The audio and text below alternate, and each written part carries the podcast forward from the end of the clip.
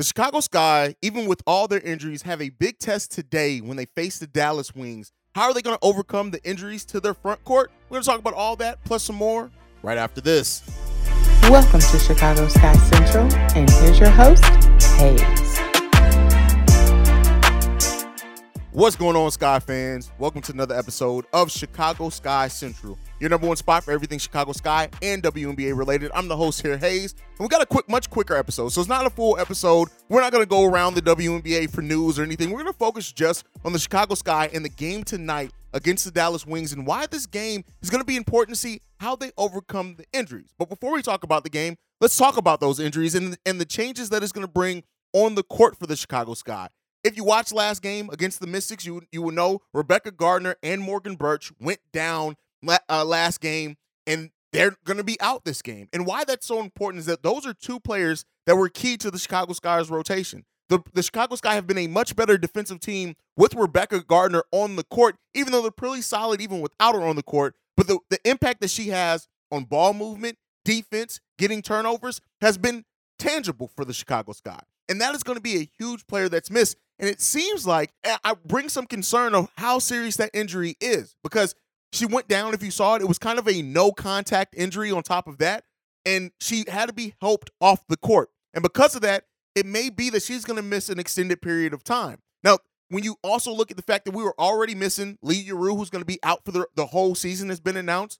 Isabelle Harrison, our projected starting power forward, who uh, who hasn't played outside of the first preseason game for us because of having a, a meniscus surgery on her. So she's also missing out. And then you also look at Ruthy Hebard being gone as well with maternity leave. So we are now sitting at just in front court injuries, four players, and you add Rebekah Gardner, who's played guard and forward for us in some lineups. That's a huge miss player for the Chicago Sky and an important player to the energy, the athleticism, um, and kind of just changing the tone and setting that tone defensively for the Chicago Sky has Rebekah Gardner been. And then when you factor in also missing Morgan Bertsch, who was a training camp invite, ends up making the roster, becomes our starting four because of Isabelle Harrison going on. And, and, and Morgan Bertsch has been an important player contributing to both sides of the ball for the Chicago Sky, being very solid defensively for us, but also offensively, just bringing some shot making, some playmaking as well. We've seen times where uh, James Wade has even allowed her to do some playmaking and ball handling and having some things go through her. And now we're missing that player as well for the Chicago Sky. These are injuries that are not going to be easy to overcome and expect some small ball from the Chicago Sky because of it. Now, we do still have some pretty talented forwards on this roster that can contribute. When you look at Robyn Parks making the making the uh, the roster as another training camp invite. She brings some shooting, not really as much rebounding, but she can stretch the floor, and she's a active defensive player. Not the best on ball defensively, not anywhere close to I think either Morgan Bertsch or Rebekah Gardner, but can fill in and play a solid role for this guy. And then you have Alanna Smith, who in the first game of the season had 15 and 4 for the Chicago Sky coming off the bench, but it's kind of been hit or miss in the in the in the game since then. So, you know, we have that depth uh, as well as when you add in Sika Kone, right, who hasn't really played for us yet, 20 years old, a center who can come in and hopefully fill some forward and center uh, minutes for the Chicago Sky. We'll see what she can bring. 20 years old, 6'3, 180 pounds. If she can come in and provide a little bit extra depth for us as well, if she's healthy and ready to go, it can help that also. But expect a lot of small ball from the Chicago Sky. You also have Kristine uh, Anigwe, who I think has played pretty solidly for the Chicago Sky as well. But we're going to need to be forward by committee in a lot of ways for this team to really overcome the injuries they have at the forward and center position. So already coming into the season, that was one of the positions we were the thinnest at.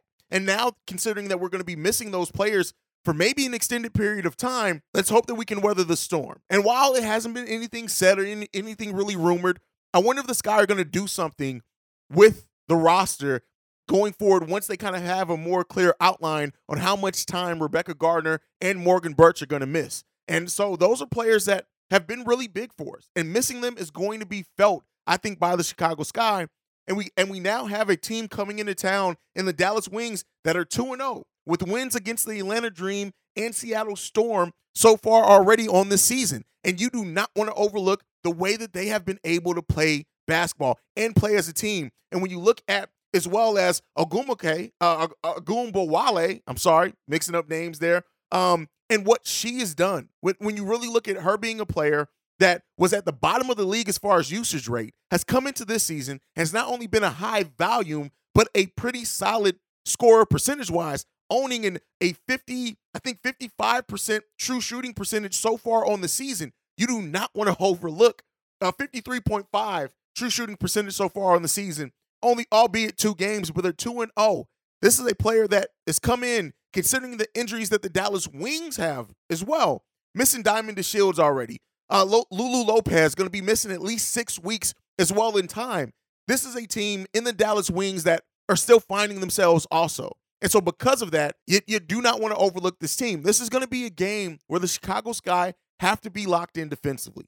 While we talked about how the defense has really helped the Chicago Sky in their first two games and winning this season, Last game against the Mystics, the defense was kind of hit or miss. Now, I do still think that the Chicago Sky would have won that game had we not lost Mo and Rebekah Gardner. But woulda, coulda, shoulda, right? We could say all day what we could have done. At the end of the day, the defense was spotty. And it was probably one of our worst total defensive performances, even though we did have times where our defense looked really good. We just weren't able to execute down the stretch, right? As well as the offense. You look at a player like Marina Mabrey, who the Sky gave up so many first round picks for, and in all honesty, has looked very pedestrian so far in her minutes with the Chicago Sky. Now, again, she's missed some time, came back from Italy. She still is learning this this roster and these players and how to pick her spots. Our offense overall is not in the best place right now. So I'm not it's not an indictment on her skill or anything like that, but it's just being real in what we've seen so far on the court from her it hasn't been what was advertised. It hasn't been what we've needed yet as a running mate for Kahleah Copper. And so, you know, hopefully that starts to come around. I do think if Rebe- if Marina Mabrey's shot starts falling and she starts making a bigger impact on that offensive end of the ball, our offense is going to start looking more smooth just by the nature of that. Courtney Williams, who's taking more threes, hitting them at a decent rate as well. We need to see her play a more efficient game. And Kahleah Copper, just overall, I want to see a more efficient offense, right? And so we need to see that offense be a little bit more efficient than what it's been so far in the season, even when we've gotten wins, but especially down the stretch of games, right? We need to see those players step up. Elizabeth Williams has been great and as advertised as what we needed as a as a rebounder, a rim protector, and somebody who is probably given more offense than I initially gave her credit for coming into the season as well. But we need to be a much more efficient offense. And then when you look at where the scoring is going to come from, right? You have Robyn Parks, who's doing a pretty good job at filling in. Training camp uh invite a player that is really good shooting and stretching the floor. I say pretty solid passer, but she's been kind of iffy on defense as well, especially on ball defense. You look at Alanna Smith. Alanna Smith, a player that I thought I was very high on. I thought she was going to come in and make a big impact for the Sky. It's been okay, right? And so we're gonna have we're still working out the kinks as a team, and having the amount of injuries that we do at this young part of the season is is of course going to hurt that chemistry building.